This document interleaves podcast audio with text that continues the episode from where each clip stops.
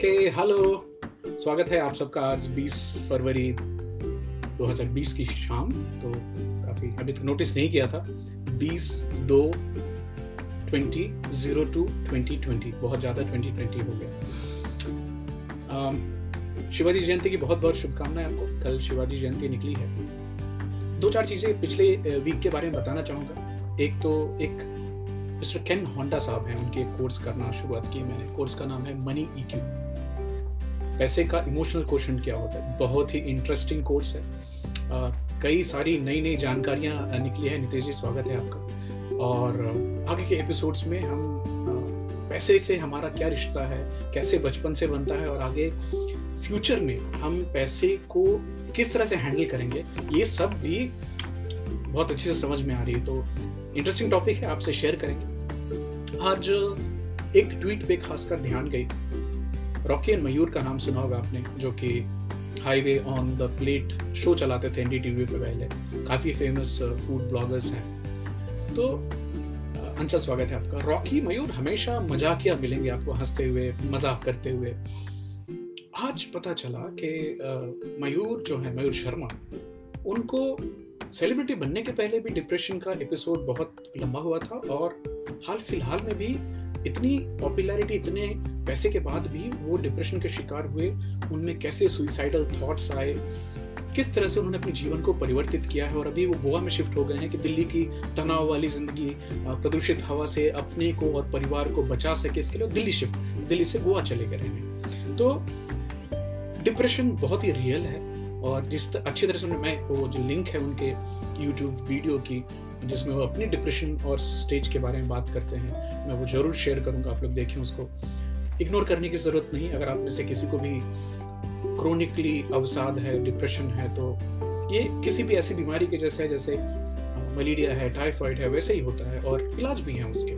But इसके लिए बात करना इंपॉर्टेंट है। शुरुआत में ही तुरंत जा करके हेल्प लेना ज़रूरी है। साथ में दोस्तों का और फैमिली का बहुत बहुत योगदान इसमें होता है कि कोई आपकी बात को बिना किसी जजमेंट के सुन सके। अदरवाइज़ हम जजमेंट देने में बहुत क्विक हो जाते हैं तो थोड़ा वो ध्यान देने की चीज़ है।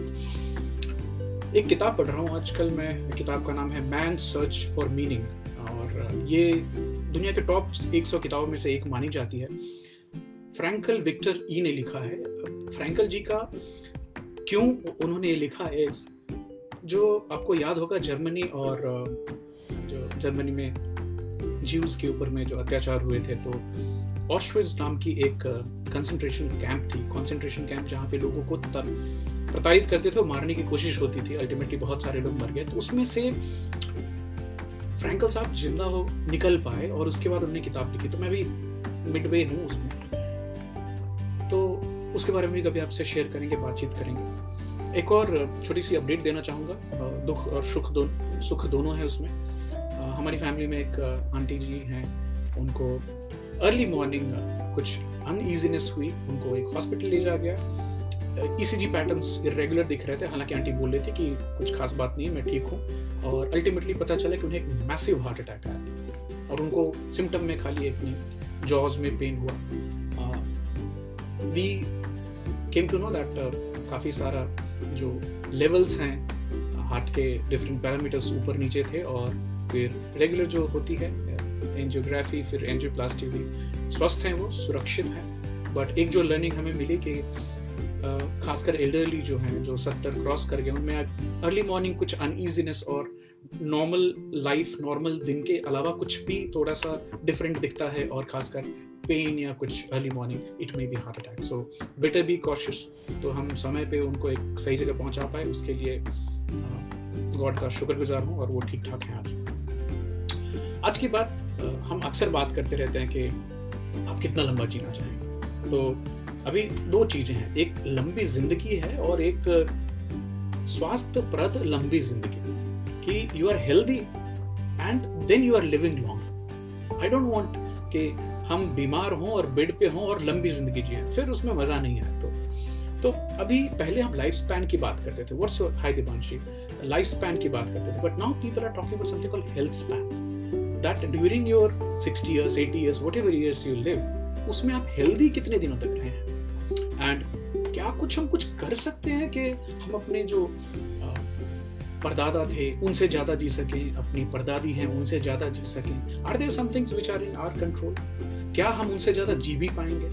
तो आज मैं आपसे कुछ एक छह सात ऐसे पॉइंट शेयर करने वाला हूँ, जो कि दुनिया के टॉप मोस्ट एक्सपर्ट्स ने जिन्होंने और most of them are in their 40s 50s 60s तो ऐसा नहीं कि there is new science which has come up or a new startup and which is promoting it. No. We are talking about people who are very very senior and serious about the things. So, इसी सिलसिले में सबसे पहले मैं बात करना चाहूँगा doctor Steven Gandari की, जो कि एक एमडी हैं director of international heart and lung institute के।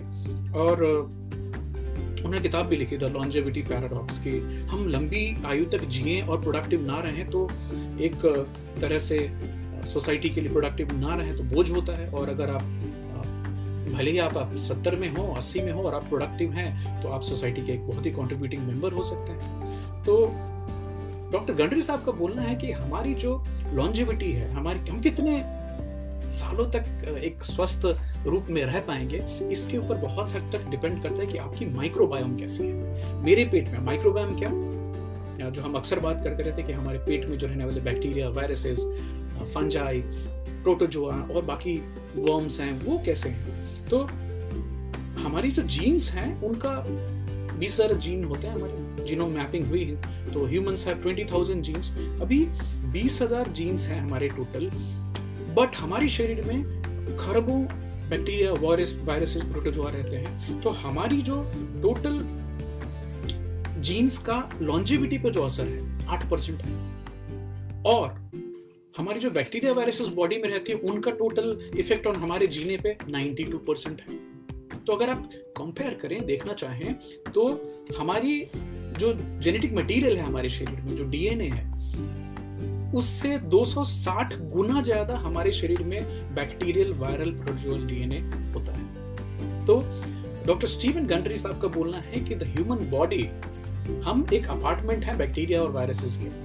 तो अब हम बैक्टीरिया और वायरसेस के अपार्टमेंट को कितनी अच्छी तरह से हम रखते हैं तो उनको, उनका जो घर सुरक्षित लगेगा तो वो भी रिटर्न में अपने अपने फ्लैट को ठीक रखेंगे। तो इट्स अ, क्या बोले, एक क्रॉस कनेक्टेड है कि हम अपने बैक्टीरिया वायरसेस का कितना ख्याल रखते हैं, जो हमारे शरीर के अंदर रह रहे हैं, उतना ही हमारी हेल्थ अच्छी होगी। एक और चीज़ बताते हैं। एडिथ मोरे जिन्होंने 105 साल की आयु में भी स्वस्थ थे, बिना बीमारियों से थे तो उनकी जो माइक्रोबायोम है, उनके जो पेट में रहने वाले बैक्टीरिया वायरसेस हैं, और एक 30 साल का हेल्दी इंसान जो जिसको भी कोई बीमारी नहीं है तो इंसिडेंटली दोनों का माइक्रोबायोम बिल्कुल सेम सेम पाया गया है। तो एक ही क्वालिटी की माइक्रोबायोम चाहे आप 105 साल के स्वस्थ इंसान हो या कि 30 साल के स्वस्थ इंसान बट इट इंटरेस्टिंग बात तो एक यूथफुल माइक्रोबायोम का होना बहुत बहुत इंपॉर्टेंट है और अगर आपकी माइक्रोबायोम यूथफुल नहीं है तो ज़्यादा उम्र तक जी पाना, स्वस्थ रह के बहुत ही डिफ़िकल्ट होगा। अब इसके लिए करना क्या चाहिए? हम अक्सर बात करते रहते हैं कि when it comes to microbiome and तो प्रीबायोटिक एंड प्रोबायोटिक फ़ूड की बात करते हैं। कुछ चीज़ों को आपको याद दिलाना चाहूँगा एक बार के खाने में आपके फाइबरस वेजिटेबल्स होने चाहिए, कि आपके खाने में जो फाइबर जो हमारी बॉडी जो जिसको हम खुद डाइजेस्ट नहीं कर पाते बैक्टीरिया के लिए खाना होता है। Flaxseed is a very good example curd दही खाना एक अच्छी सलाह है। फर्मेंटेड फूड्स जैसे इडली खाना बाकी अलग कल्चर में अलग अलग फर्मेंटेड फूड्स आते हैं। तो अपने माइक्रोबायोम का ख्याल रखना बहुत बहुत इंपॉर्टेंट है। अगर हम लॉन्ग टर्म तक अच्छे तरह से जीवित रहना चाहते हैं।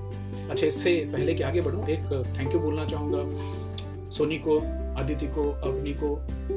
Why because for each episode I kind of devote three to four hours तो मैं रूम में बंद रहता हूँ रिसर्च करता रहता हूँ इस बीच में बेचारे सब उधर बैठे रहते हैं। और आज डैड को भी थैंक बोलना चाहूँगा कि उनको अभी एक डेंटिस्ट के पास जाना था उन्होंने बोला कि आ, मैं चला जाता हूँ खुद से क्योंकि तुम्हें 745 से फिर ये टॉक देनी है। तो मुझे बहुत बहुत अच्छा लगा कि उन्होंने इसे इतना इम्पोर्टेंट समझा कि इस प्रोग्राम और टॉपिक को कंटिन्यू हो, इसके लिए वो खुद से डॉक्टर के पास गए हैं। So thank you so much पापा for that point number two in terms of longevity अगर आपको ज़्यादा दिन जीने की इच्छा है तो टेलोमेरेज की कॉन्सेप्ट याद रखिए। टेलोमेरेज टेलोमेरेज क्या है, बताता हूँ आपको। आपकी टेलोमेरेज जितनी लंबी होगी, आपकी उम्र भी उतनी लंबी होगी। डॉक्टर विलियम ली की बात कर रहा हूँ। डॉक्टर विलियम ली जो ऑथर हैं ईट टू बीट डिसीजेस नाम की बुक के उनका बोलना है कि हमारी डीएनए होती है, हमारी जो आनुवांशिक मटेरियल है deoxyribonucleic acid nucleic acid ये क्रोमोसोम के ऊपर में ऐसे ऐसे chromosome A T G C जो आपने double helical structure Watson Crick वाली अगर बायोलॉजी की किताब से याद करें तो। तो जैसे हमारी जो, अगर ऊन ले आप, वुल का एक लच्छा लें तो उसका जो कोना होता है, कहीं तो एक ऊन जो है वो खुला हुआ होगा। तो टेलोमेरेज क्या करता है, वो हमारे क्रोमोसोम के टिप के ऊपर में एक, कैसे बताऊँ आपको? आपकी जो शू लेस होती है ना शू लेस के एंड में हम कैसे प्लास्टिक के टिप लगाते हैं कि वहाँ से शू लेस खुल ना जाए? Exactly the same is pattern for that drilling which is happening plastic tip at the end of the shoelace shoelace जो कि प्रोटेक्ट करती है शूलेस को तो उसी तरह से टेलोमेरेज जो है, वो हमारे डीएनए को, हमारे क्रोमोसोम को प्रोटेक्ट करती है कि वो खुल ना जाए। अभी आपको एक और इंटरेस्टिंग चीज़ बताना चाहूँगा।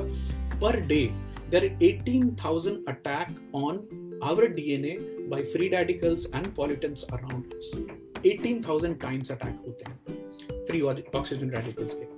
वापस रिपीट करूँगा longer the telomerase longer the life shorter telomerase shorter the life चाहे वो कि एक सेल की हो या कि इंसान की हो। तो हमारे कुछ खाने की चीज़ें हैं जिनको जो टेलोमेरेज को प्रोटेक्ट भी करती हैं और लंबा भी करती हैं। जैसे for example very very interesting coffee if you are regular coffee drinker आपके टेलोमेरेज एक तो जो हैं वो इंटैक्ट रहेंगे और तो लंबे भी होंगे। Second is lemon lemon is naturally found medicine which protects your body from DNA damage तो आपकी लाइफ में दो चीज़ें लॉन्जिविटी अगर आपको चाहिए तो कॉफ़ी और नींबू दोनों का मिश्रण होना चाहिए। खासकर साथ में डॉक्टर विलियम डी एक और चीज़ बताते हैं कि वर्ल्ड ओवर अगर आप देखें तो जो मेडिटेरेनियन डाइट है, जिसमें कि होल फ़ूड खाया जाता है होल ग्रेन्स खाया जाता है प्राइमरली प्लांट वाली चीज़ें खाते हैं हेल्दी फैट्स खाते हैं सी फ़ूड खाते हैं रेड मीट बहुत कम खाते हैं और प्रोसेस्ड फ़ूड तो बिल्कुल डब्बे वाला खाते ही नहीं। तो ऐसे लोग आप देखेंगे जो मेडिटेरियन डाइट फॉलो करते हैं, उनकी लाइफ ज़्यादा लॉन्गर होती है, क्योंकि मेडिटेरियन डाइट भी जो टेलोमरेज है, उसको प्रोटेक्ट करती है। तो आपको और मुझे अगर अपनी टेलोमरेज को प्रोटेक्ट करना है तो क्या करना है? कॉफ़ी का इस्तेमाल चालू कीजिए। ये ना केवल हमारी कॉग्निटिव डिक्लाइन जो है, हमारी जो ब्रेन की जो कैपेसिटी जैसे जैसे एज के साथ बट कम होती है, उसको घटने से रोकता है but it also reduces chances of Alzheimer's and Parkinson's disease तो एक दूसरी सलाह जो आई कॉफ़ी का इस्तेमाल और नींबू का इस्तेमाल। तीसरी इंपॉर्टेंट चीज़ डॉक्टर डेविड सिंक्लेयर साहब की बात करना चाहूँगा, जो कि एक किताब ही है जिसका नाम है लाइफ स्पैन उसके ऑथर हैं। और जिनके सलाह पे मैं अभी आपको एक इंटरेस्टिंग चीज़ बता रहा हूँ कि मैंने अपने डॉक्टर से भी बात की और मैं डायबिटिक नहीं हूँ, लेकिन मेटफॉर्मिन जो कि 20 साल से इस दुनिया में है, एक डायबिटिक्स की डायबिटीज़ की दवा है बट उसको पॉलिसिस्टिक ओवरिन सिंड्रोम में भी दिया जाता है। ये लॉन्जिविटी बढ़ाती है, उम्र बढ़ाती है, आपकी और कैंसर जैसी बीमारियों से बचाती है डायबिटीज़ से बचाती है तो मैंने उसकी शुरुआत कर दी। ये आज दूसरा महीना चल रहा है। एक ग्राम मेटफॉर्मिन हर दिन खा रहे हैं टॉलरेट कर पा रहे हैं अच्छी तरह से, कोई दिक्कत नहीं है। Thanks to doctor David Sinclair and also thanks to thanks to my physician who wrote a prescription for that तो डॉक्टर डेविड सिंक्लेयर साहब का बोलना है कि ये डीएनए जो है, ये बहुत ही स्ट्रॉन्ग है। ऐसा नहीं कि नाजुक चीज़ है जो टूट जाए इतनी आसानी से। फ्रजाइल नहीं है। क्यों? आप इसको बॉईल कर दें या फिर आप खरी फॉसिल्स देखें ना मिलियंस ऑफ़ ईयर हज़ारों, लाखों साल तक भी उनमें डीएनए बचे रहते हैं। तो अगर वो इतने साल तक रह सकता है तो क्या ये 80 और 100 साल तक हमारे शरीर में क्यों नहीं रह सकता? जो हमारी एक जीवन होनी चाहिए राइट अगर आप बायोलॉजी की किताब से याद करें तो ए टी जी सी वो जो सीक्वेंस होता है एडेनसिन एडिनिन थायोसिन गुआनिन एंड साइटिन साइसिन भूल गया एटीजीसी बायोलॉजी की किताब याद कीजिए।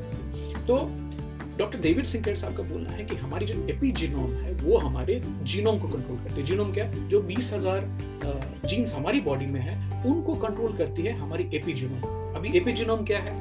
एपीजीनोम इज़ जैसे for example thanks Saurabh for joining so for example दो भाई हैं और दोनों एक ही जगह रहते हैं, एक ही फैमिली में है, एक ही तरह का खाना खाते हैं बट उनमें डिसीज की पैटर्न अलग अलग देखी जाएगी। दोनों को जेनेटिक मटेरियल भी सेम मिला। है तो उनकी सोच कैसी है, उसके हिसाब से तो जेनेटिक्स के ऊपर की जो चीज़ है, उसको एपीजेनेटिक्स बोलते हैं। तो आप ज़िंदगी को कैसे देखते हैं, उसको कैसे प्रोसेस करते हैं, उसके हिसाब से आपके शरीर में बीमारियाँ होंगी, और ये बहुत बहुत इंपॉर्टेंट है। तो फॉर एग्ज़ाम्पल जैसे हमारे जब भी हम माता के पेट में होते हैं और बड़े हो रहे होते हैं एम्ब्रियो की स्टेज में होते हैं तो हर सेल में तो एक ही तरह के क्रोमोजोम है। बट ब्रेन की सेल जो डेवलप हो रही है और जो लिवर की सेल डेवलप हो रही है तो एक ही ब्रेन में आप नहीं जाएँगे कि लिवर के जीन एक्टिवेट हो जाए।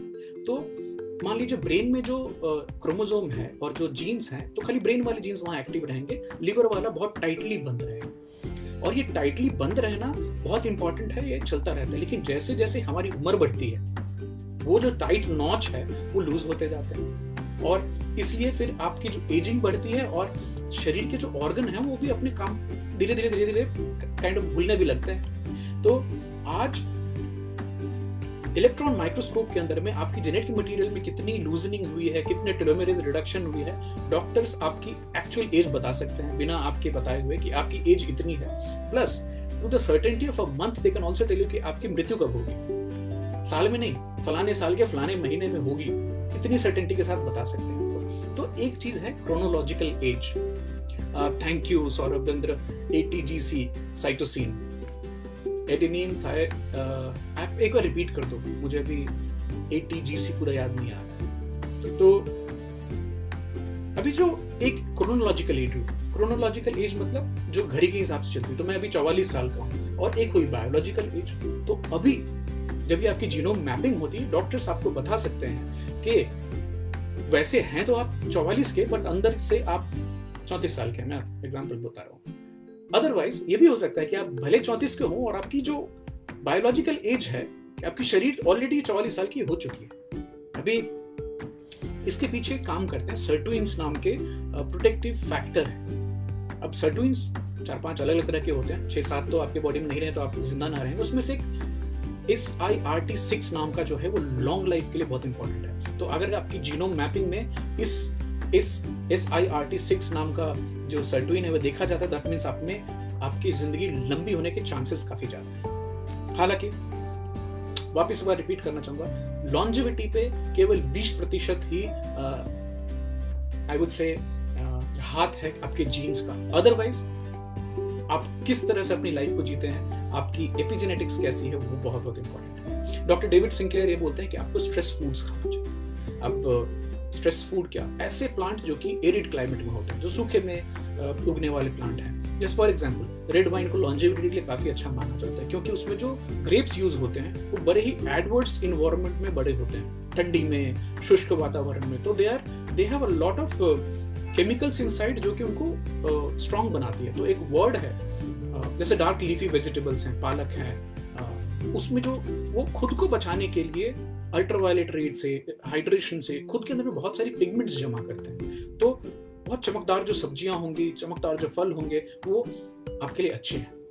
एक टर्म है जीनो हॉर्मेटिकल जीनो मतलब दूसरी स्पीसीज से आने वाला। हॉर्मेसिस मतलब जिस चीज़ से आप नहीं मारे जाते हैं, वो आपको स्ट्रॉन्ग करती है। Thing which doesn't kill you makes you stronger so the food which doesn't kill you makes you live longer तो जो प्लांट्स हैं, वो भी अगर सूखे के वातावरण में बढ़े और पले हैं, खुद में बहुत ज़्यादा कलर है तो वो स्ट्रेस्ड प्लांट है। उनको खाना चाहिए। ऑर्गेनिक स्ट्रेस्ड कि उसको पानी कम मिलता है, उसको दवाइयाँ कम मिली है तो उसको जीवन में आगे बढ़ने के लिए बहुत स्ट्रेस करना पड़ा है। बहुत स्ट्रगल करनी पड़ी। तो उस स्ट्रेस प्लांट के अंदर में ऐसे बहुत सारे केमिकल्स होते हैं, जो हमारे शरीर को भी बहुत बहुत फ़ायदा पहुंचाते हैं इन टर्म्स ऑफ़ लॉन्जिविटी एक और बड़ी इंटरेस्टिंग चीज़ डॉक्टर डेविड सिंक्लेयर बताते हैं कि उनके एक मित्र हैं, उन्होंने दस हज़ार अलग अलग चूहों के ऊपर रिसर्च किया।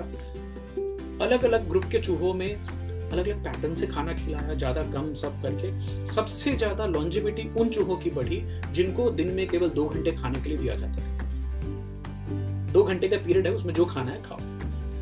तो डॉक्टर डेविड सिंकलर अल्टीमेटली ये बोलते हैं कि अगर आपको अपनी लॉन्जिविटी बढ़ानी है, जीवन बढ़ानी है तो खाना कम खाइए और कम मतलब मात्रा की बात नहीं कर रहा हूँ, संख्या की बात कर रहा हूँ कि अगर चार बार खाते हैं, पाँच बार खाते उसको कम कीजिए। एक से दो बार खाना काफ़ी काफ़ी शरीर के लिए ठीक ठाक है और आप ज़्यादा दिन तक स्वस्थ रह के जी भी पाएँगे। चौथी बात करना चाहूँगा नेटली जिल की ये वर्ल्ड रिनाउंड फिटनेस आइकॉन है बट इनकी इंटरेस्टिंग बात यह है कि 40 साल के बाद फिटनेस आइकॉन बनी। और इन्होंने किताब भी लिखी एजिंग इन रिवर्स नाम से, जो कि एक बेस्ट सेलर है। वो बताते हैं कि आपको अपनी एजिंग रिलेटेड जो टॉक्सिक बिलीफ है, उसको चेंज करना बहुत बहुत इंपॉर्टेंट है। कुछ लोग सोचते हैं कि वो 20 साल के ही हमेशा पूरी ज़िंदगी दिखे, या कुछ लोग सोचते हैं वो हमेशा पूरी ज़िंदगी 30 साल के ही दिखने चाहिए। ज़रूरी नहीं ऐसा नहीं ना ही नेटली बोलती हैं कि आप ये मान ले कि नहीं, मैं तो ग्रेसफुली ओल्ड हूँ ना इसको भी मानने की बात नहीं। है एजिंग चाहे आप 20 में हो कि 30 में हो मतलब 20 साल के हो 30 साल के 40 के हो या 50 के हो, आप अब आगे के दिनों के बारे में सोच सकते हैं कि मेरे आगे के जो दिन हैं, वो पावरफुल होने वाले हैं स्ट्रॉन्गर होने वाले हैं। मैं ज़्यादा चीज़ें सीखने वाला हूँ, मैं ज़्यादा ऑथेंटिक होने वाला हूँ मैं ज़्यादा मस्ती करने वाला हूँ। तो इसमें बहुत इंपॉर्टेंट चीज़ है नेटली बोलती है कि what are you telling your own mind about ageing आप अपनी खुद को अपनी बढ़ती उम्र के बारे में क्या बोलते हैं? आप क्या डिसाइड कर रहे हैं? आप आगे करना क्या चाहते हैं? और आप किस तरह के एविडेंस लेके आते हैं कि 40, 50, 60 साल की उम्र खराब होती है? ये बैड प्रोग्रामिंग कि अभी 50 का हो गया अभी 60 का हो गया रिटायर होना। ये भी एक प्रोग्रामिंग है। आप देखेंगे 40 साल के आपको बूढ़े मिल जाएँगे और 60 साल के जवान भी मिल जाएँगे। जंडू का वो एड याद आ रहा है 40 साल के बूढ़े के साठ साल के जवान। तो आपकी डाउट है या आप वैलिडेट करते हैं इसको कि लोग 60 साल की उम्र में भी हेल्दी रह सकते हैं स्ट्रांग हो सकते हैं वाइब्रेंट हो सकते हैं अलग अलग तरह की चीज़ें कर सकते हैं। लोग सत्तर की उम्र में भी स्ट्रांग वाइब्रेंट प्रोडक्टिव हो सकते हैं। अभी ज़्यादा दूर क्यों जाओ सत्तर साल की उम्र मोदी जी की सबसे ज़्यादा काम करते, बहुत बहुत एक्टिव है, काम कर रहे हैं। तो ये भी एक सोच की बात है और मुझे पूरा भरोसा है कि अगले 20-25 साल तो वो हेल्दी बिल्कुल रहने वाले हैं। तो it's also about what are you telling yourself about age और आपकी जो मेंटल मेकअप कैसी हो रही है? तो एक और चीज़ है, आप बचपन में और आपकी जो एजिंग के बारे में जो कॉन्सेप्ट बचती है, बनती है कि आपके घर में लोग कितने एज तक जीवित रहे हैं। तो अगर मैं देखने जाऊँ तो मुझे खुद के दादाजी की याद आती है, काफ़ी बिटर से थे स्ट्रेट फॉरवर्ड काइंड हार्टेड लेकिन बिटरनेस काफ़ी थी उनके अंदर में। फ्रोजन ओके ऑलराइट तो दादाजी के आँखें खराब हो गए और almost twenty years he was because of glaucoma blind on on bed बाद में स्ट्रोक भी हुआ। तो एक not happy I would say life I, the last 20 years of it. On the other hand, उनसे बड़े भाई उनके वो जीवन के आखिरी एक दो सप्ताह तक वो चलते रहे घूमते रहे जहाँ उनको जो खाना था जो पीना था वो करते रहे। Very active when he crossed 90s and all. So it's also about क्या, किस तरह की सोच है आपकी? तो आज सत्तर अस्सी साल के लोगों को मैं देखता हूँ जो मैराथन दौड़ने जाते हैं। सौरभ लिख रहे हैं, adenine guan adenine, guanine, thymine, cytosine got it in case of DNA on RNA uracil is there thank you ATGC याद आ गई मुझे। वॉटसन क्रीक याद आया मुझे। डबल हेलिकल स्ट्रक्चर याद आया। और कैसे उनको सपने में वो डबल हेलिकल का ख्याल आया था। पापा thank you so much for joining तो सत्तर अस्सी साल की उम्र में भी लोग मैराथन दौड़ने जाते हैं। कमाल की बात है। तो ये सोच के ऊपर है। दूसरी, आपने प्लसीबो इफ़ेक्ट सुना होगा, जो कि आप एक ग्रुप में लोगों को दवाई दें दर्द की, और एक ग्रुप में खाली उनको दवाई जैसी नकली चीज़ दे दें जिसमें खाली ग्लूकोज होती है और स्टार्च होता है। तीस प्रतिशत लोग फिर भी आपको वो नकली दवाई खा के भी बोलेंगे, मेरे दर्द ठीक हो गए तो इसको प्लसीबो इफ़ेक्ट बोलते हैं। उससे भी इंपॉर्टेंट है जो नई चीज़ आई है, जिसको बोलते हैं नोसीबो इफ़ेक्ट अब नोसीबो इफ़ेक्ट ऐसा है कि आप चलते फिरते हॉस्पिटल पहुँचे डॉक्टर ने बोला अरे बाप रे आपको तो बड़ी खतरनाक बीमारी है आप, आप दो महीने ज़्यादा नहीं जिएँगे। आप पक्का नहीं जिएँगे क्योंकि आपकी जो होप जो सोच थी नो सिबो अब आपने वहाँ से अपने लॉजिकल दिमाग को छोड़ दिया कि हाँ अब तो हो गया मेरा तो कुछ हो ही नहीं सकता। And that's a very very sad state so इसका ख्याल रखिए। अभी पहले देखिए जो एवरेज लाइफ एक्सपेक्टेंसी है वो हर साल बढ़ती जा रही है। पचास और साठ साल मेरे हिसाब से अभी ओल्ड बोलना तो बिल्कुल ही गलत है। अभी कुछ दिनों के बाद सत्तर अस्सी भी एक बूढ़े नहीं बोले जाएँगे। मुझे किसी हद से, तरफ़ से नहीं लगता कि मोदी जी सत्तर साल की उम्र बूढ़े हैं। Is age fit age good age thirty year old person तो अगर आप हेल्थ को मेंटेन रखते हैं तो आप एक सत्तर साल के हेल्दी समझदार और प्रोडक्टिव इंसान हो सकते हैं। कोई रिटायरमेंट नहीं लेने की ज़रूरत है। रिटायरमेंट से आप मेंटली रिटायर हो जाते हैं। तो साठ साल की उम्र हो गई ठीक है, जो कंपनी में काम करते थे, जहाँ सरकार में काम कर, छोड़िए उसको। उसके बाद एक नई चीज़ सीखिए नई शुरुआत कीजिए वापस। एक्सेप्ट क्या नहीं करना है, जो कि मैडम भी बताती हैं कि डायबिटीज़ है ओबेसिटी है, कि इस उम्र में तो होता ही है। मेरी फैमिली में बीमारी है तो मुझे होना ही है। इसको फेट मानकर नहीं लेके चलना पॉइंट नंबर पाँच जे फेरुजिया हैं, जो कि टॉप मोस्ट वर्ल्ड के सेलिब्रिटी कोच में उनकी गिनती होती है। वो बोलते हैं कि अपनी जो फिटनेस है, उसको प्रोटेक्ट करना बहुत बहुत इंपॉर्टेंट है। आपकी जो वर्कआउट रिचुअल है, उसको प्रोटेक्ट करना बहुत बहुत इंपॉर्टेंट है। और सबसे पहले रिस्पॉन्सिबिलिटी मैं अक्सर मैं भी अपनी ट्रेनिंग में लोगों को बोलता हूँ कि हमारी, आपकी सबसे पहली रिस्पॉन्सिबिलिटी है हमारा खुद का स्वास्थ्य personal health second comes family third comes the job जो भी काम आप करते हो। चौथी, उसके बाद आती है दुनिया। और आपने इसको इस सीक्वेंस में रखा लाइफ काफ़ी सॉर्टेड रहेगी। तो ये बोलते हैं कि अब एक्सरसाइज को बहुत सिंपल रखना है। सबसे इंपॉर्टेंट चीज़ बताते हैं लिफ्ट वेट आपको भारी चीज़ें उठाने की आदत होनी चाहिए। जैसे गैस का बाटला सिलेंडर उठा ली बड़ी हुई सूटकेस उठा ली, बच्चों को उठा लिया, किसी को मदद कर दी, कुछ हैवी चीज़ उठानी है। एक एक्सरसाइज जो बहुत स्ट्रांगली रिकमेंड करते हैं, वो है फार्मर फार्मर्स वॉक किसान तो हमारे किसान भाई क्या, पहले क्या करते थे? किसी चीज़ का बोझा हुआ, बोरा हुआ, उठा लिए, चल लिए तो आप एक दस किलो का, पंद्रह किलो का डंबल उठाएँ हाथ में हाई प्रेम का और उसको लेकर चलें। पचास यार्ड, सौ यार्ड चलें उसको, घर में लेकर दौड़ जाएँ। कोई भारी चीज़, हाथ चेंज करते रहे बीच में। तो इसको फार्मर्स वॉक बोलते हैं। कोई दस किलो की, बारह किलो की, पाँच किलो की, छह, आपकी कैपेसिटी के हिसाब से आप, मैं दो दस दस किलो के डंबल उठा के घर में दो चार चक्कर लगाता दस फार्मर किसान की वॉक ये करेगी क्या?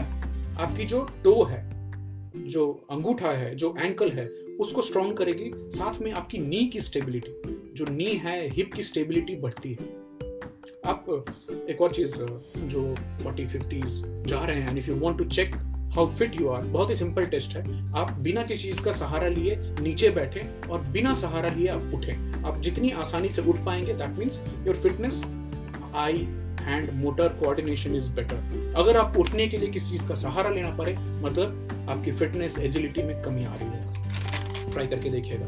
हालाँकि, अगर आप पहली बार कर रहे हैं तो आसपास कुछ ऐसी चीज़ें रहनी चाहिए जो कि आपको उठने में मदद करें। आप गिर ना जाए, उसका ख्याल रखें। एक खास तरह की मसल होती है, जिसको क्यूएल मसल्स बोलते हैं।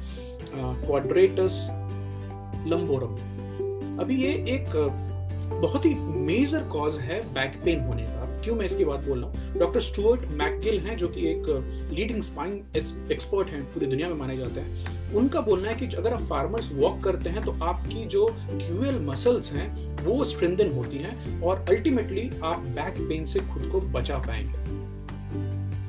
है ना आसान चीज़ तो किसान का जो वॉक है, किसान जैसे चलते हैं, भारी चीज़ उठा के, हम और आपको भी वो शुरुआत करनी है। मैं कर रहा हूँ, आप भी कोशिश कीजिए करने की उसको। ड्रैग करना बहुत इंपॉर्टेंट जैसे आप मिल्खा मूवी याद कीजिए कि वो ट्रैक्टर की टायर को रस्सी से लेकर के भागते हैं। तो पहले जब भी हम जंगलों में रहते थे, गुफाओं में रहते थे तो पत्थर उठा के घर बनाना है, लकड़ी लेके जाना है। आपने शिकार ही कर लिया तो एक 25-50 किलो की चीज़ आपको खींच करके लेकर आना है। तो ड्रैग करना भी बहुत बहुत इंपॉर्टेंट एक्सरसाइज है। जैसे आप ये भी बोलते हैं कि एक्सरसाइज को बहुत सिंपल रखना चाहिए। आप पुशअप कर लें, आप स्क्वाट कर लें, जो चुके मुके बैठना और उठना होता है, उठक बैठक जिसको बोलते थे, कान पकड़ के नहीं, ऐसे हाथ सीधा करके। वॉकिंग कर लें फार्मर्स वॉक कर लें। और एक चीज़ बहुत बहुत इंपॉर्टेंट मुझे लगती है जिसको मैं स्टीव वेदरफोर्ड से सीखा था कि वेरी स्लो ट्रेनिंग तो अगर आप मान लीजिए आपने दस दस किलो के दो डंबल उठाए और आप ऐसे नॉर्मली पचास बार कर सकते हैं, मैं आपको बोलता हूँ कि आप ना एक डंबल को नीचे ले जाएँ और उसको ऊपर लाएँ बट ये करने में आपको केवल पंद्रह सेकेंड देना है। करके देखिए या फिर आप पुशअप करते हैं तो आप पुशअप कुछ एक सेकेंड के अंदर नीचे और ऊपर हो जाता है। आप नीचे जाने में पाँच सेकेंड लगाइए और ऊपर आने में पाँच सेकेंड लगाइए।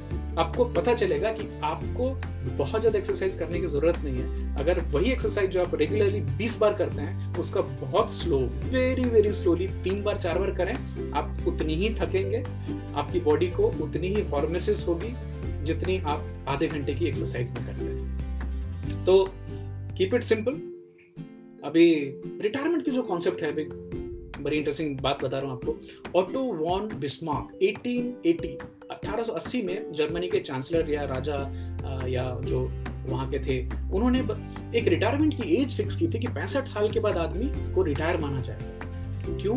क्योंकि उस समय लोग पैंसठ साल के बाद केवल अठारह महीने जीते थे, डेढ़ साल और जीते थे। तो वहाँ के जो शासक थे, उनका सोच था कि एटलीस्ट आदमी ज़िंदगी के आखिरी एक साल आराम कर ले।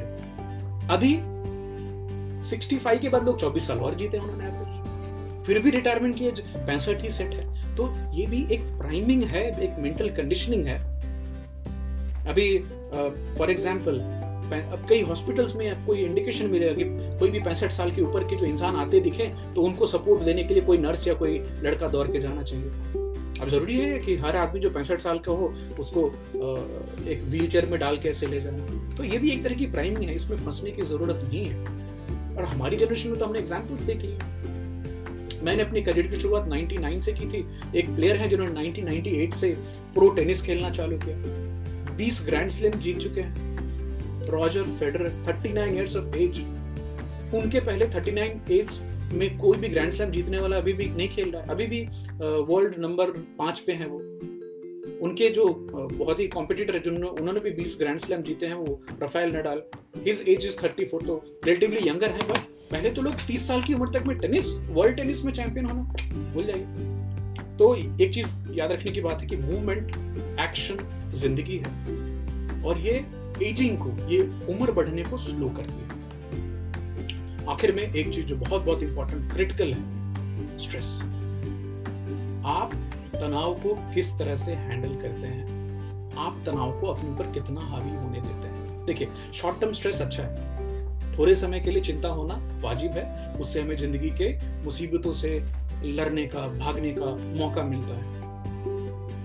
इसको हॉर्मेटिक स्ट्रेस भी बोलते हैं कि आपको तनाव की स्थिति एक्सरसाइज भी एक तरह का तनाव ही पैदा करना हो कि जिसमें आपके शरीर वापस आपको उससे और भी स्ट्रांग बनाती है। लेकिन क्रोनिक स्ट्रेस जो है, वो हमारे लिए खतरनाक है वापस रिपीट करना चाहूँगा कि देखिए स्ट्रेस क्या होती है? फाइट और फ़्लाइट या तो आप लड़ेंगे?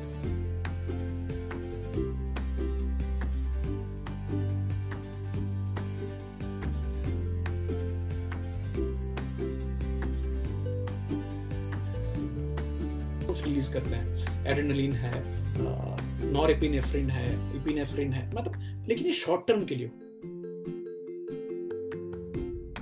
कॉर्टिसोल अब कॉर्टिसोल क्या करती है? कॉर्टिसोल हमारे मसल्स को ब्रेक डाउन करती है। क्योंकि मसल्स ब्रेक डाउन हो, उसमें से प्रोटीन निकले, फिर उससे ग्लूकोज बने। क्योंकि अभी लॉन्ग टर्म स्ट्रेस में क्या हो रहा है बॉडी की ग्लूकोज डिप्लीट हो रही है। तो वो चाहते हैं कि ब्रेन को लगातार ग्लूकोज मिलती रहे बॉडी को ग्लूकोज मिलती रहे तो आपके मसल्स को ही वीक करती है। तो आप लॉन्ग टर्म स्ट्रेस में रहने वाले हैं तो आपकी बॉडी में मसल ब्रेक डाउन होते रहेंगे। अभी लॉन्ग टर्म स्ट्रेस में कॉर्टिसोल क्या करता है? आपके जीवन को इतना खतरा बॉडी को लग रहा है कि वो बाकी जो लॉन्ग टर्म जो डेवलपमेंट का काम है, जो बचाने का काम है, वो आपकी इम्यूनिटी को रोक देता है। बोला इस इंसान को तो पहला अभी दो घंटा संभालने की ज़रूरत है, वो दो साल, चार साल की इम्यूनिटी कौन देखे तो आपकी इम्यूनिटी जो इम्यून सिस्टम है, वो ऑलमोस्ट ठप पड़ जाती है।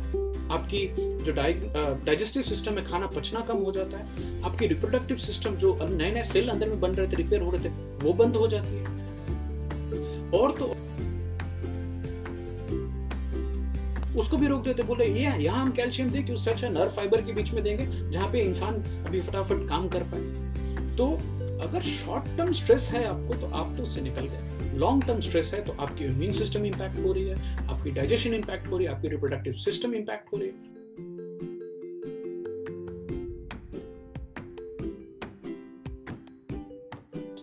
तो आपका स्ट्रेस आपको मैनेज करना है। इसके अलग अलग तरीके हैं। Occasional stress good long term stress equal to quick ageing आप लोगों ने देखा होगा, कुछ लोग बड़ी चिंता की हालत में एक सप्ताह में, एक महीने में इतने बूढ़े हो जाते हैं कि आप सडनली देखें, अरे, क्या हो गया इसको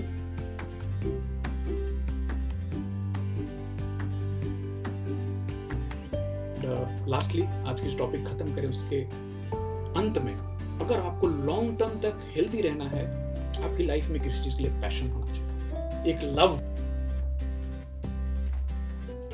हैं कि उनका एक पेशेंट जो जिसकी अच्छी जॉब थी लंदन में रहते थे, अच्छी फैमिली सब कुछ ठीक बट सडनली उनकी हेल्थ गिरने लगी तो उनकी पत्नी जब भी उन्हें डॉक्टर रंजन के पास लेके आई तो पूरे डायग्नोसिस में उन्होंने देखा कि इस इंसान के शरीर में तो physically he is okay but he doesn't have anything like वही बोरिंग जॉब वही फैमिली ऐसा करके।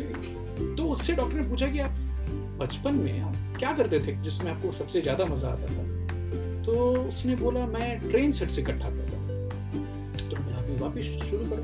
मैं क्या बात करते हो? तो बच्चों का काम बोला, आप करो तो सही, आपको इंटरेस्ट है। भाई साहब, उन्होंने डॉक्टर की बात मानी और he started again his hobby of collecting train sets within ten fifteen days उनकी ओवरऑल एटीट्यूड काम, घर में बातचीत, वार्तालाप सब में इतना परिवर्तन आया कि वो वापस आए नहीं डॉक्टर के पास फॉलोअप के लिए। डॉक्टर रंगन, उनकी पत्नी ऐसे ही कहीं टकरा गई पूछा, वो कैसे हैं? एक बार आए थे दिखाने और उसके बाद बोले, मत पूछे वो तो बिल्कुल चमत्कार हो गया, उसकी तो पूरी लाइफ चेंज हो गई है। उसमें एक्साइटमेंट आ गई है और वो ट्रेन से बहुत खेलता है, काम भी करता है, घर में भी बहुत। तो देखिए, उनकी जो पैशन थी, उनका जो लव था, वो दबा के रखी थी।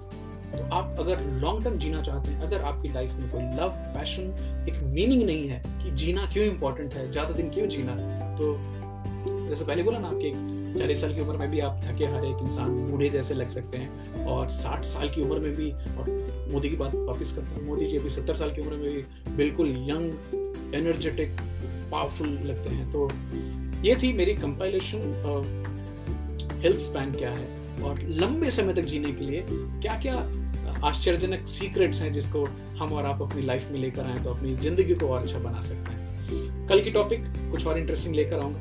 तब तक आप सब अपना ख्याल रखिए और ज़रूर इन चीज़ों के ऊपर में विचार कीजिएगा और बहुत बहुत धन्यवाद आप सबका। अभी लाइव ज्वाइन करने के लिए, बाद में यूट्यूब वीडियो देखने के लिए और पॉडकास्ट सुनने के लिए मैं लिंक शेयर करता रहूँगा। कल मिलते हैं फिर एक नए एपिसोड के साथ। तब तक आप सबसे आज्ञा चाहूँगा बाय बाय टेक केयर